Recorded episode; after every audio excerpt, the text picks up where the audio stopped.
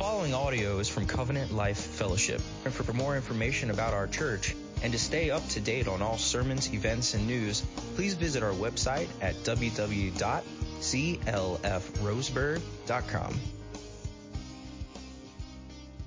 okay, let's open our Bibles. We're going to go to 1 Timothy chapter 5. So we're going to be this morning. We're going to finish up 1 Timothy 5. If you are uh, new with us, we're glad you're with us. We've been going through a series on the book of First Timothy. And in First Timothy 5, as we saw last week, this chapter is, is all about caring for other people. And we saw last week that we should see the people of God in our church as family. That we should treat older men as fathers. We should treat older women as mothers. We should treat younger men as brothers and younger ladies as sisters. And if there are true needs in the family, then the church is to rise up and care for the family and we're to serve them. And, and this morning is just a continuation of that same caring mentality. We've seen throughout the book of First Timothy just how God wants the church to be structured and how he wants the church to think. We've seen that in Timothy chapter one that, that the church is to refute false doctrine and to teach the true doctrine that Jesus Christ is the one mediator between God and man. We saw that the church is to be organized and structured in 1 Timothy 2 and 3. And then in chapter 5, we're seeing how God's people should care for God's people. And specifically in our text today, we're going to see how we should care for our pastors and our elders. Let me just say something at the outset of this before I jump into it. One of the things you're going to notice when you read the Bible is, especially the New Testament, you're going to notice that it was written to the churches or the people or the saints at a certain location. You're going to notice that it was words written for Christian people to receive from God. And one of the challenges that we have when we go into the church is many times pastors like to teach God's word as if it was intended for the non-Christian. But when you read the book of First Timothy, you read the book of Ephesians, the book of Galatians, the good book of Philippians, whatever it may be, you are reading a book that was written distinctly to Christian people. It was written distinctly to the church. So for us as pastors to try to feed, if you will, non-Christian people with Christian thoughts doesn't really work that well.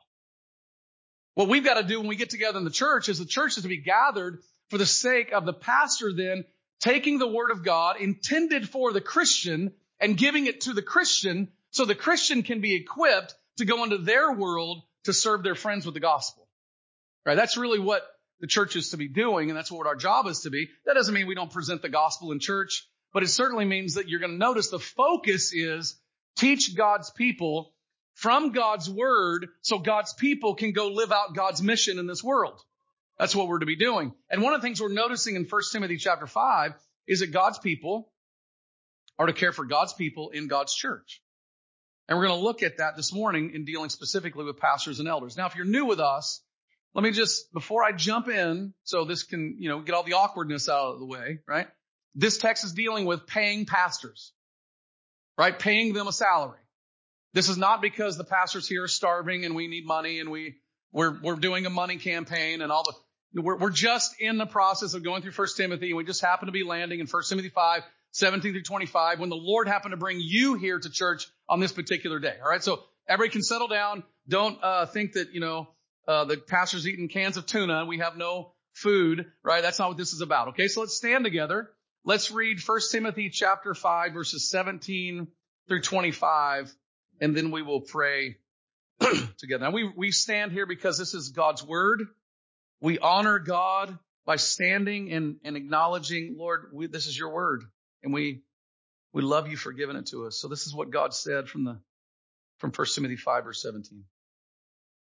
Let the elders who rule well be considered worthy of double honor, especially those who labor in preaching and teaching. For the scripture says, you shall not muzzle an ox when it treads out the grain, and the laborer deserves his wages. Do not admit a charge against an elder except on the basis or evidence of two or three witnesses. As for those who persist in sin, rebuke them in the presence of all so that the rest may stand in fear. In the presence of God and of Christ Jesus and of the elect angels, I charge you to keep these rules without prejudging. Do nothing from partiality. Do not be hasty in the laying on of hands, nor take part in the sins of others. Keep yourself pure. No longer drink only water, but use a little wine for the sake of your stomach and for your frequent ailments. The sins of some people are conspicuous, going before them to judgment, but the sins of others appear later. So also good works are conspicuous, and even those, and even those that are not cannot remain hidden. Let's pray. Father, we thank you that you have left nothing out in your word about how we should treat one another and care for each other in your church. Whether that's older men, older ladies, younger men, younger ladies, or it's, it's pastors and elders. You have made it very clear. And I thank you before I start for the joy of leading and caring for this church. Because this church has been remarkably caring to its pastors and we pray that this sermon would not only encourage us, but Father, if you will, let it be a, a, flag that we put in the ground that says, this is who we are, and this is what we will continue to be by the grace of God. And we pray this in Jesus' name. Amen. Amen. Thank you. you may be seated.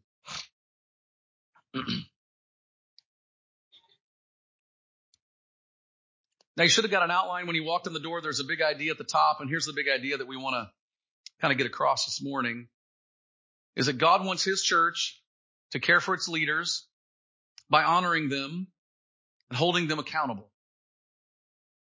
God wants his church to care for its leaders by honoring them and holding them accountable. Now, as we jump into talking about leadership in the church, I think it's important that we keep a couple things in mind as you process this. Anytime you look at leadership, anytime you look at leadership or submission or authority and following or whatever it may be, as a Christian, you should always ask, where did this come from?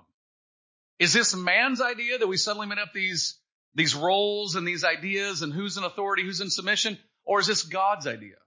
And one of the things you're going to notice is in scripture, all authority and all following has been derived and given to us by God. You're going to notice that in the Godhead, the Trinity that we might call it, God the Father, God the Son, God the Holy Spirit, there is God the Father who's the authority. He authorizes and he creates. There is God the Son who carries out the, the mission of God, and there's God the Spirit that applies the mission. And so what you see is, you see in a sense, authority, submission, leadership following in the Godhead. So when you have authority and submission or leadership and following in the church, what you're really seeing is God saying the church is to live out and mirror what is already being done in the Godhead. This is something that began with God. It's something that God gave to the church to reveal to the world something about God. Now you can just do the math on that about how well the church has done. and you can wonder why the church scratches her head as to the reality of the Godhead when they don't see the church living in a harmonious relationship between leaders and followers and those in authority and those in submission. Right? The other thing that you need to keep in mind as you read this chapter and we read these sections is in this particular chapter about caring for others and caring for leaders, in the backdrop of this chapter is the power of the gospel. Now here's what I mean by that.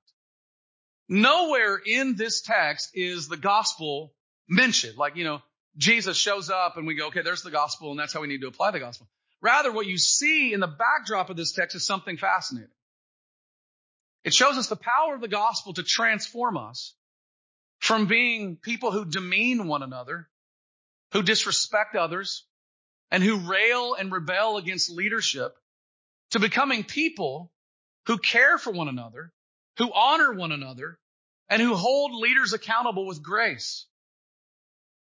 You see the power of the gospel of Jesus transforming a people to say in the church, the church truly cares for one another and the church truly honors her leaders and truly holds them accountable by the grace of God. That's what you see in the text. It's in the backdrop of the text. You're not going to hear it mentioned a lot in the text because it's not in the text, but in the backdrop of the text is this power of the gospel that's saying this is how God's people act because of the gospel. Because Christ did what he did and the Spirit of God fills your heart as a child of God and Jesus is your king. These are the things that he says I'm not only commanding these things for you, but I'm empowering you to go do them so that you can reveal something to the rest of the world that is unique. I mean, friends, you don't have to walk outside these doors very quickly to read question authority. You don't have to listen very closely or very hard to a conversation to hear people, Christian people now, railing against their authority figures. And we would do it all the time. It's as natural as breathing to us. And yet in the church, God says something's going to look different. God's people are not going to disrespect one another. They're not going to dishonor their leaders. They're going to follow leaders and they're going to hold them accountable with remarkable grace. And they're going to do it in a particular way. And if they do sin in a particular way, those leaders are publicly held to an account. And you're going to see that clearly laid out in scripture. So when you see those two things, where leadership came from, from the Godhead, and as well the power of the gospel in the backdrop of the text, that'll help you when we look at these things and we go, wow, this is really hard. Some of this is awkward. That's okay. It needs to be.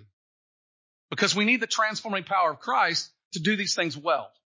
Okay? So let's look at our first point that you'll see on your outline, which is caring for leaders by honoring them.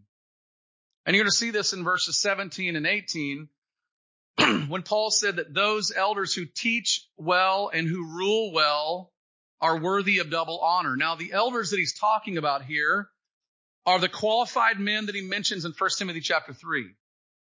The ones who are recognized by the church, who have served the church. Everybody recognizes they're leading in this particular way and they're ordained as church leaders or spiritually overseeing the church. Now notice that to receive this, this double honor, which we'll look at more in a moment, they must do their job well. Meaning the church should feel the care of hardworking elders. The church should be equipped by hardworking elders. The church should feel the benefits of this type of leadership. Those elders who do this well, he says, are worthy of this double honor. Now this working hard, it just simply means they're willing to put in the wearisome effort in accomplishing. They're willing to perform and serve their task with extreme care. And since they have the church on their heart, you can feel it when you talk to them. It just, it drips off of them. It's, it's as natural to them as breathing to them. Their work is important to them because they know it's important to God. And hardworking elders enjoy what they're doing, even though it's hard. It's a joy to them to do such a task. You can see the joy of an elder like this in First Peter. When First Peter, and at the end of First Peter, he writes these words that an elder is one who is to exercise oversight. He says, not under compulsion, but willingly and eagerly. There's a joy about this work, right? That he's willing to do it for free. And that's why I think in First Timothy chapter three, when it talks about the, the elders are guys that are already working as elders, you already see them doing it because Elders would do the job of an elder for free. They just love serving people. And you'll notice in verse 18 that Paul used two examples or two pictures of why an elder does what he does. And it's funny, these aren't, these aren't the best honoring terms if you want to put it that way. Notice what they are. He uses an ox and a field laborer. Now I find this very intriguing in our celebrity status culture of pastors. He's like an ox. You know what an ox does? An ox sticks his head, actually has the, the whole thing put on, the yoke put on him, and the ox puts his head down, and he labors, and he pulls, and he trudges, and he plods at the direction and discretion of the chief farmer, which in the text would be God. That's a pastor. He's to be plodding pulling, trudging, laboring, head down, doing his work. He's a field laborer. Notice what does field labor do? They plant, they water, they watch, they protect, they weed. But notice the field laborer doesn't bring about the produce or the harvest. no, their job is to be what? Faithful in planting, watering, protecting, and weeding. Just faithfully going about their work, knowing that God is the one who brings about the fruitfulness. Now these two pictures don't seem very honoring, but they reveal something about the elder work that's remarkably important. It is to be, and it should be, hard work. So if you hear an elder say, boy, my work is really hard, you should say, yeah, bud, it is hard. That's the reality of it. It is hard. you're doing your job and you know you're doing your job when it's hard work. And elders should see themselves faithfully doing this type of work. I want you to notice here, you're not going to find in this text where it's, he is to do these things so that he might get honor for himself. He is to do these things that others might see his fruitfulness. He's to do these things that others might know his name. No, a faithful, hardworking elder does something. He preaches the gospel, he dies, and then he's forgotten. That's what he does. And he puts his head down in the book and he studies and he prays and he works and he cares over and over and over again, trusting God to bring about the fruit. And we're told that elders who do that kind of hard work then deserve, he says, double honor. It's a really weird phrase. So what does this mean? And again, I think verse 18 is really helpful to us. On the one side is that we honor hardworking elders by paying them financially. You can see in the text where he says, you shall not muzzle an ox when it treads out the grain. Now it's, it's kind of a sarcastic comment by Paul, honestly. What Paul is saying here is, if oxen do their jobs well, or they do their jobs at all, what do you do? You take them into the barn and you feed them. Why? Because it did their job. And you're feeding them. You're taking care of your oxen. How much more should the church make sure that hardworking elders who are feeding you spiritually are well fed and taken care of? Do you, do you see what Paul's doing here? He's saying, why, why would you take care of an ox and yet not take care of your pastor. That doesn't make any sense at all. But then he uses another example of Jesus. A laborer is worthy of his wages. Again, you can see the point that there are to be wages earned or given to elders who work hard. If he works hard, he is worthy of being paid for working hard. Now, some of you may say, look, man, this idea of paying pastors is weird and awkward. I'll get to that because I'm the paid pastor. We can talk about that. Let's get the awkwardness on the table, right? I mean, it's weird and awkward, but as one of my founding members who was in the back of the room said to me earlier, I know this is awkward for you, Dave, but honestly, you founded this church. You earned the awkwardness. And she said, embrace it. Embrace it. Scripture shows us this example. In the Old Testament, we see in Second Chronicles, that the Old Testament priests were paid by the offerings of the people so they could devote themselves to the law of the Lord. In the New Testament, Paul takes the same idea in 1 Corinthians chapter 9 and he says that those who preach the gospel should earn their living by the gospel. See, elders who rule well and who work hard at preaching and serving the church should be honored by being paid for it. So let me just throw in a few things about this as we start. First, it is awkward. It's weird to talk about. Those of you who are new, just get ready. I'm comfortable being awkward on stuff like this. It's fine. It's okay. It's in the Bible. So we have to talk about it, right? But here's the story of our church. Our church has been remarkably good at taking care of her pastors. Our church has made it a plan to make sure that her pastors are cared for. So this is not a plea for money or anything and the like. This church has done it really, really well. And honestly, like I said in the first service, I'm preaching First Timothy to you at CLF as if, if maybe it may be the last time I ever go through First Timothy with you ever again. So that one day when there's a new guy who takes my position and we see him as the pastor of this church, that you will continue to take care of him the way you've taken care of me. That's how I'm seeing this. But it should be noted, if you've grown up at CLF, it is an anomaly for you that churches wouldn't take care of their pastors. I've lived in that. Some churches think that their pastors should live on a meager salary and struggle to make ends meet as a sign of faith. That shows how, what a man of God they are. Some believe it's a sign of spirituality so as to make so as to make them really lean into the Lord because if they're really a man of faith, they'll take this small salary and trust God for the rest. Some churches have seen other areas of priority to be more important than paying their pastors. We know of churches, and it's one principle that we've had here in our church that we will not pay our missionary budget and not take care of our missionary budget if we can't take care of our local pastors. We are going to care for them and we're going to serve them. And if need be, we will cut budget stuff in order to do so. I think Paul would be really disappointed with churches who do not see it as a priority to take care of pastors who work hard and serve them well. You also notice something else in the text that not all elders are paid. Some might be worthy of being paid, but that doesn't mean they have to be paid. For instance, there are qualified men in the church who are lay elders or who are bivocational elders. They, they, they work another job. That's their full-time job. It's outside the church and they love working in that world. And for them to be paid by the church would take them out of the world they're working in. We have two of those in our church. We have Chris Guasafero and we have, we have Mike Keller. And those guys have faithfully served our church. They are gifts to the church, unique gifts to the church because they don't have to be paid, but they, they desire to serve the church with joy and they do it regularly. Or you have some settings where a church can't pay somebody. I, I'm in a church planting world all the time. And I can tell you of churches that just can't afford to pay a guy.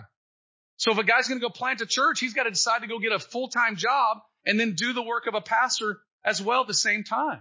It just happens that way until over time that church can eventually afford to pay their pastor. What they should be doing is saving up money over time to be paying their pastor. It should be a priority. But Paul's point is clear.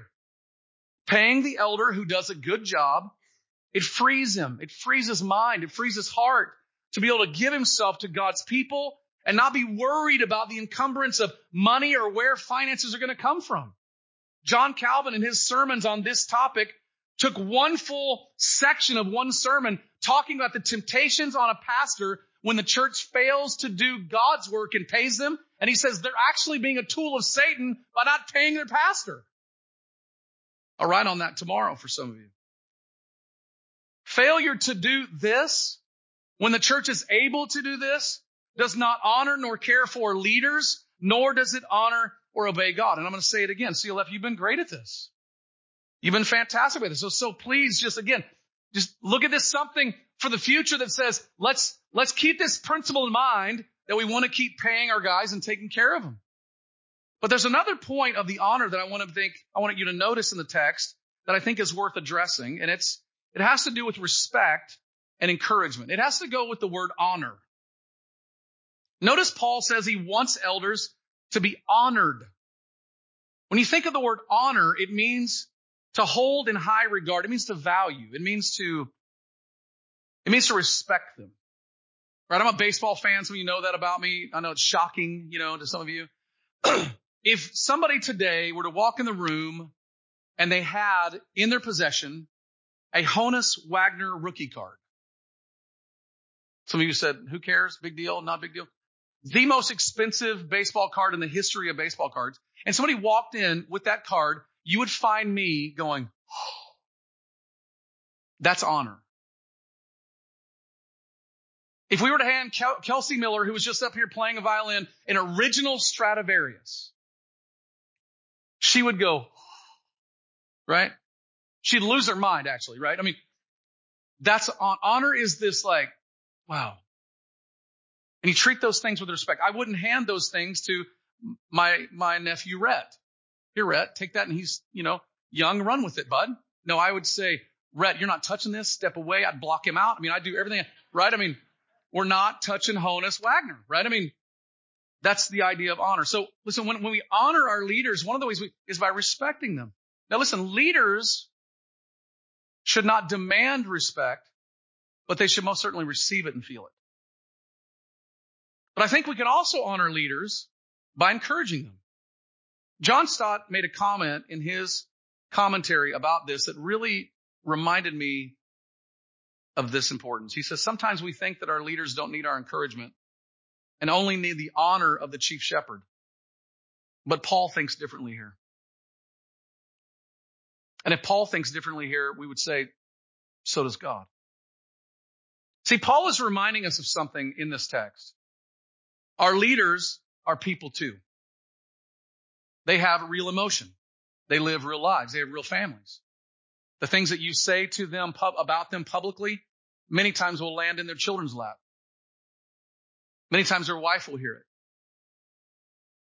And as we've seen, they're doing real, honest, hard work if they're working hard. Therefore, they should receive our respect and they should receive our encouragement. They need it. So give leaders who work hard a few things. You, you give them double honor. You pay them and you respect them. You encourage them and you reward them. And again, you can see, can't you, the gospel's power here because contrast this with the rest of the world. What's the rest of the world doing to leaders? They're slandering them.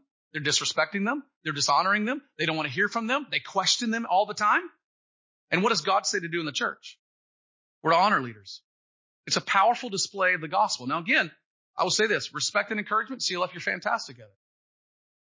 Now this leads us perfectly, I think, to the next point and the way we care for leaders, which seems odd when it goes to honor, which is the other side, hold them accountable.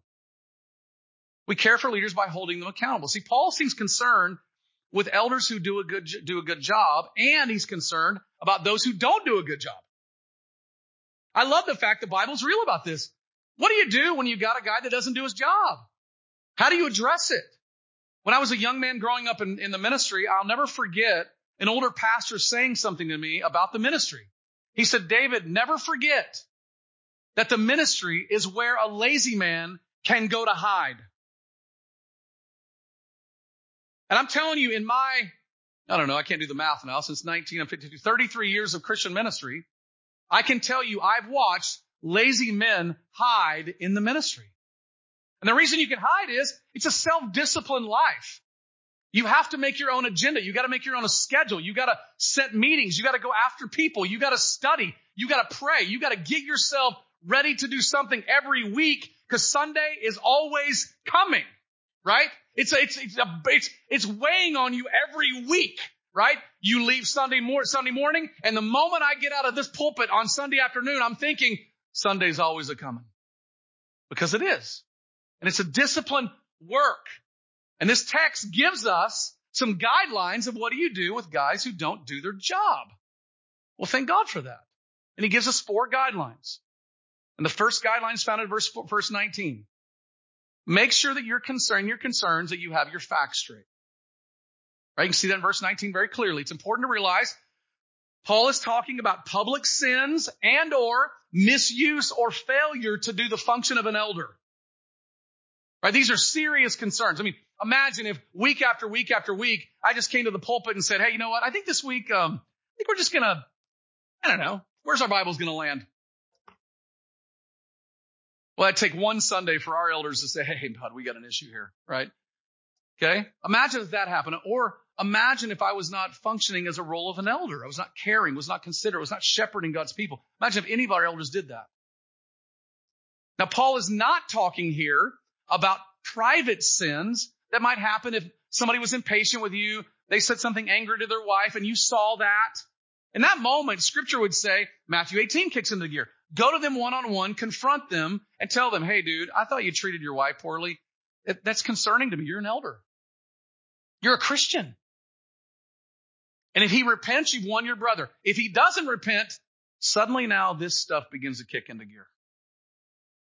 These guidelines begin to take over. If you see an elder regularly practicing the same sin and you've talked to him about it or others have, he gives us some guidelines that we should consider. And Paul doesn't just want any accusation coming up against elders because he's worried about slander happening that can easily happen. So what does he say? I want accusations brought with two or three witnesses in the church. And what he means by that, it doesn't mean it has to be exactly two and three. He means make sure the accusations are truthful and they can be confirmed. Now this is really, really important. Witnesses are to bring their concerns to the other elders and they're not only to receive it, but the facts must be straight. Notice Paul is telling Timothy to receive these accusations as the senior pastor if they've been confirmed. Now, the reason we have to have them confirmed and the reason facts must be straight is because of what John Calvin wrote, which I think is very appropriate for our day. None are more prone to slander than godly leaders. Friends, I hope you realize as you see God at work at CLF, you must also be freshly aware that you have an enemy who's also at work at CLF. And here's what he is joyfully, happily conniving. He is depositing into your mind little doubts and questions about the guys that lead you and about God's word being taught and the way it's being taught. And he's putting little questions in your mind. And he's just waiting for the right moment for you to speak it to the wrong person. He's waiting for facts not to be confirmed, yet to be seem like they're confirmed. And so you're noticing as God is at work, you have an enemy at work, and we're trying to, to protect, if you will, instead of ruining a pastor's life, we're trying to protect that life. Right? Smear campaigns can ruin a leader's life and ministry. Listen, I am freshly aware, our elders are freshly aware that at any moment, at any given time, somebody can give a false accusation and what we've tried to build up in our lives and our ministries is over. It's over. It doesn't have to be true in our world anymore. It just has to hit Facebook. Then it becomes suddenly true. It can just get all over Twitter, Instagram, whatever it may be. This is how I saw Dave York act. Therefore, we've made an accusation. And knowing that Paul is writing to Timothy about how he's to lead the church, the implication is that Timothy is he shouldn't underprotect his leaders by allowing anyone at any time to just throw their leaders under the bus. But rather accusations against an elder must be confirmed and the facts must be in order. They must have them confirmed for a reason. The second guideline you're going to notice is that those who continue in sin should be publicly rebuked. See, the goal of all confrontation, whether or not you bring it with two or three witnesses or one witness, is what? That they would repent. If it's true, they would submit themselves to God and they would no longer continue in the same sin, and sin should remain as private as possible. but if an elder does not repent after being confronted by these elders with these witnesses, what does the text say? He should be publicly rebuked. Why? Because he's in a public position. This doesn't mean he's put in stocks and we can throw tomatoes at him in the parking lot. Okay. It just means that others in the congregation are to know how he sinned and that he won't change. And here's what's happening. So you might wonder why God said, let not many of you become teachers, my brothers, because you will incur a stricter judgment, right? That's what he's getting at. The reason for this public rebuke is because they're in a public public place of leadership, but other also that others may have fear of sinning, meaning other elders may have fear of sinning because they'll see it serious, but also the church would see this. This type of situation is serious. It is painful. And let me tell you from experience, it is hard. And it should prove to the church, it should prove to other church elders and leaders and to the world that the church takes sin seriously in the church. We're not messing around here. It's about eternity. It's at stake. If leaders continue to live in sin, they should be publicly rebuked because of their public position and to bring fear, if you will, holy fear into the church. The third guideline. And you're going to notice we just talked about don't underprotect them. The third guideline is don't overprotect them. You can see this in verse 21 when Paul said that Timothy is to not show partiality. He's not to play favorites. And you talk about how difficult this is. You can imagine young Timothy. I mean, just think about this young guy. He shows up in Ephesus. A group of elders bring him into their lives. They love on him a little bit and they begin to care for him. And then suddenly one of those elders turns into a false teacher preaching a false gospel or sins against the church in such a way that it harms the church and it defames the name of Christ. Timothy was not to overprotect that leader. He's not to hold He's to hold these guidelines without prejudice. No matter what. I mean, what if this elder was the guy that fed him? What if it's the elder that housed him? What if the one that gave him a job as he got started and said, Hey, bud, I know we don't have money to pay you right yet. Let me just bring you into my house. I'm going to give you this job of making tents because you did that with Paul and I'll pay you a little bit. What if this guy's like an older brother to him? What if it's like a father? What if it's like brothers that he built the church with? It doesn't matter, Paul says. Don't overprotect these men. You treat them without prejudice. There should be no favoritism. See, this is the other side of protection. He's not to over, he's not, he's not only to protect them from slander, he's also to not overprotect them from favoritism and by playing favorites with them. And notice how serious Paul is about this. I mean, you see what he does in verse 21? In the presence of God, Jesus and the elect angels keep these rules without partiality. You know what he does? He calls in every witness of heaven. Hey, bud, if you want to know how serious I am about how to care for your church, well, God's seeing it. Jesus is seeing it and the whole, and the angels are seeing it. The Spirit's seeing it. Everybody's seeing it. Do this without partiality. And friends, knowing how hard this is, knowing how painful this is, knowing how sorrowful this is to the church, knowing how gut wrenching this is, we must realize these are God's guidelines for the church, not our guidelines for the church. This is what God says about how he wants his church to be cared for. God is not partial. Therefore, we should not be partial by overprotecting leaders. Then you see the last guideline. Don't put people in leadership too quickly. There's a little idea that I once heard, and it's really true. It's easier to put people in leadership than it is to take them out of leadership. It's easier to put people in leadership than it is to take them out of leadership. Notice verse 22.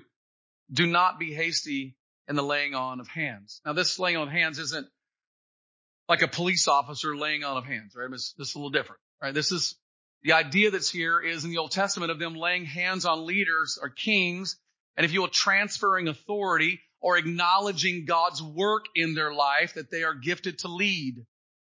We see this in the New Testament church when they were, they laid hands on Timothy when he was a young lad. They did the same thing with other leaders where they laid hands on them as a recognition of being called by God and gifted by God for particular place or authority position in the church. And Paul told Timothy, don't be hasty in doing that. Take your time. Now in the context, what's he dealing with? He's dealing with sinful leaders who have been sinful. So we could say on the one hand, this means don't restore a sinning elder who's repented too quickly. Give it time. I mean, all of us can think of moments like this. One example from my life growing up was in the town I grew up in. We had a dude that was a traveling pastor and he was found out that the guy was having five different affairs in five different churches and it got exposed. It was awesome. The guy got confronted. He needed to be. A month later, he was starting a brand new church in a town 20 miles away called Grace Church. That's not what Paul's talking about, right? That brings a shame to the name of Christ. He's talking about being deliberate. We are not to restore people to a position of leadership too quickly. There's to be a process before restoring them to a place. If they are restored at all. Listen, I think it could also be said here really quickly that there's a danger of putting people into a leadership position at all, period, too quickly. At the beginning. Remember, it's easier to put people in leadership than it is to take them out of leadership. And to be frank, as a young pastor, I had to walk this out painfully.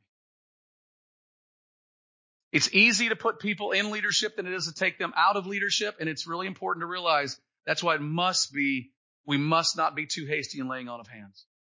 So you might ask, well, when do we know? How do we know that? Well, the good thing is Paul tells us.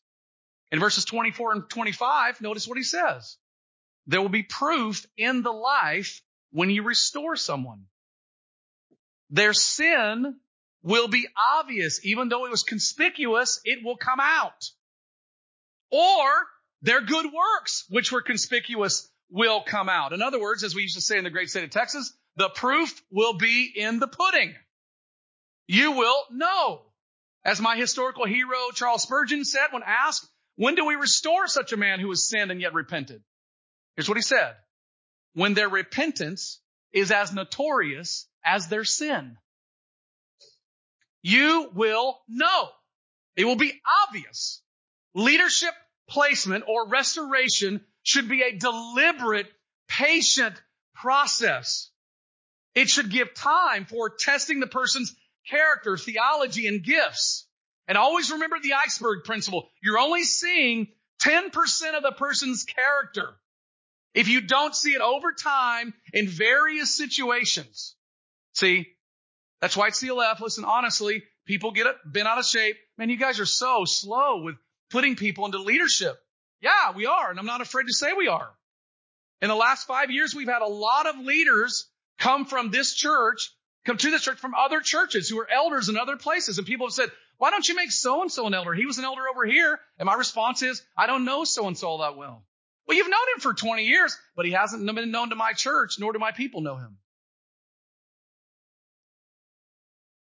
See, here's the beauty of this. God will reveal if people should be in leadership in the church, if the church is willing to be as patient with God in God's process. There must be a deliberate process for restoration or placing someone into leadership. We must realize that, right? So listen, I, as a young guy growing up in ministry, all I ever wanted was to be in leadership because that was a sign of position.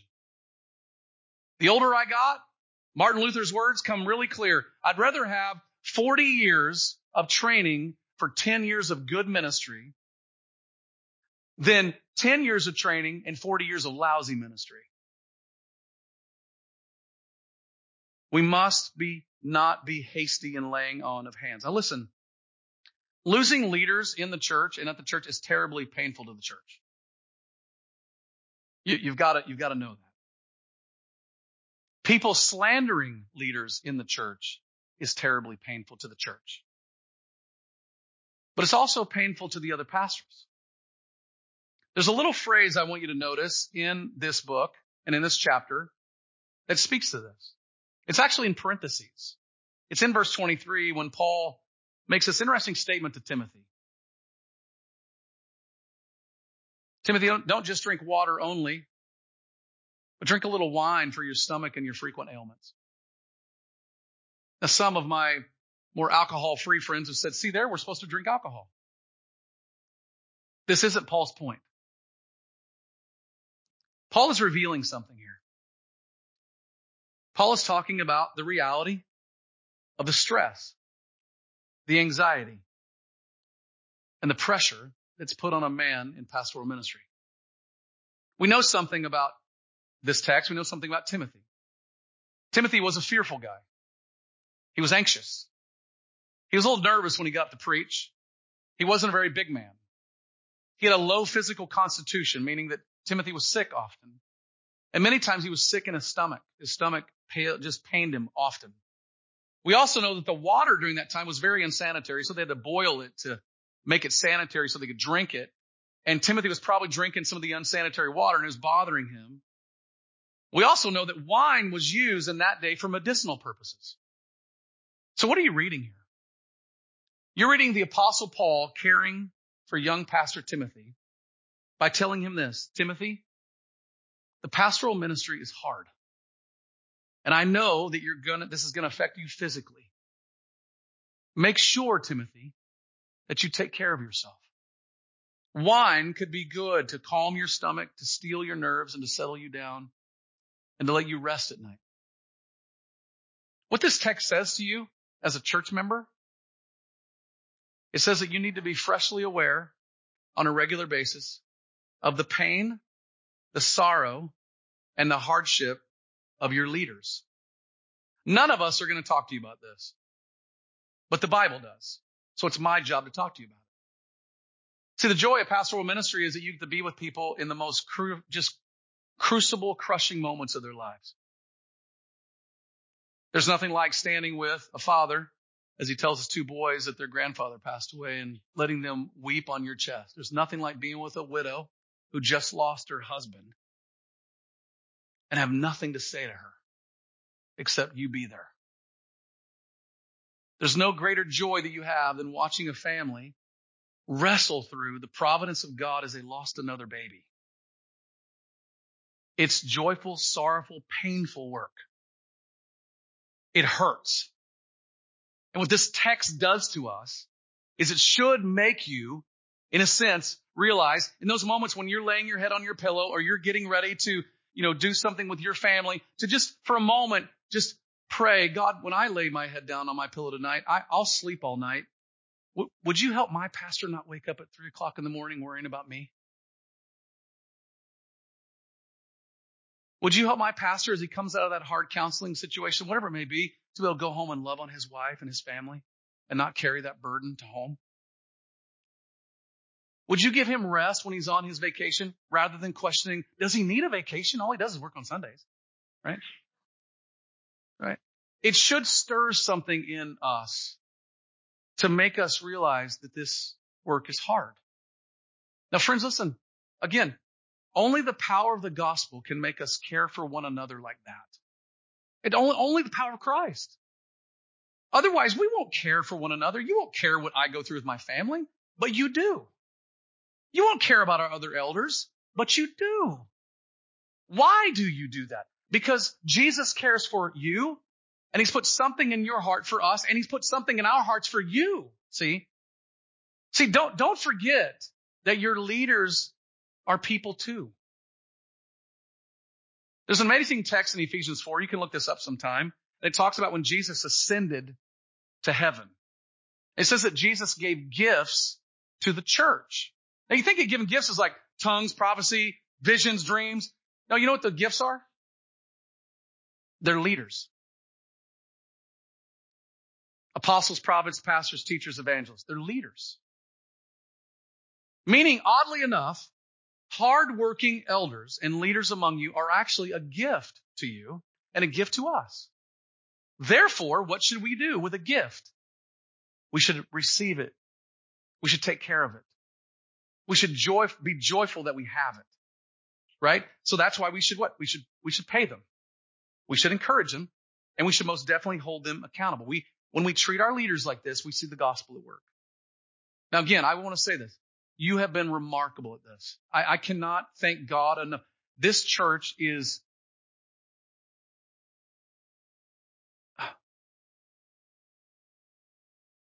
um,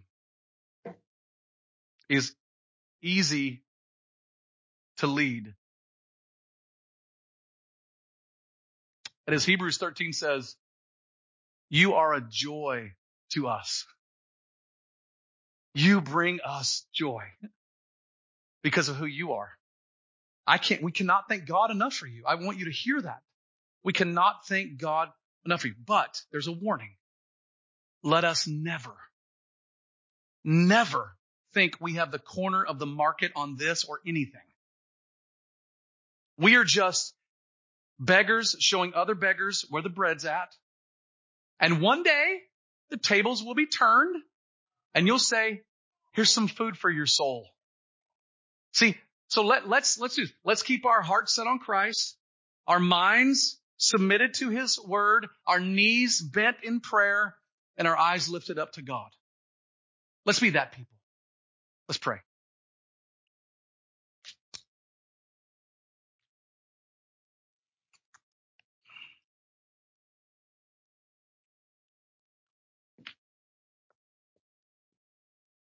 Father, I thank you that the greatest shepherd is Jesus, the greatest pastor is Jesus. and I thank you that right now you are doing business with your people and you're doing business with them on whatever it is that you want to do business with them on. And I thank you for that.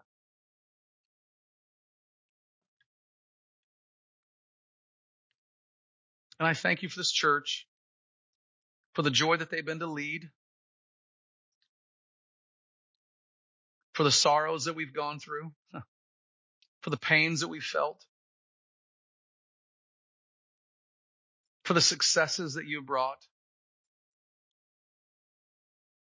But I thank you, Lord, for right now, what a demonstration of the gospel this church is. And I pray, oh God, I pray.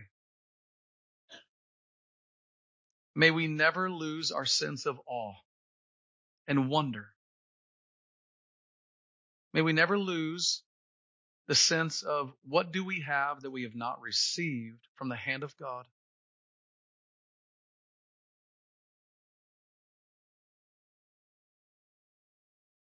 Help us continue to honor and care for one another and honor and care for our leaders. And believing that as we faithfully plod in this life, doing those things and, and other things in Scripture, that you will bring about whatever increase you want because you're God and this is your church. And we pray this in Jesus' name. Amen. This sermon has been proudly given in response to cherishing the gospel of Jesus Christ. Be sure to check out our YouTube channel and subscribe to watch all our sermons online. For more information about Covenant Life Fellowship, visit us on the web at www.clfroseburg.com.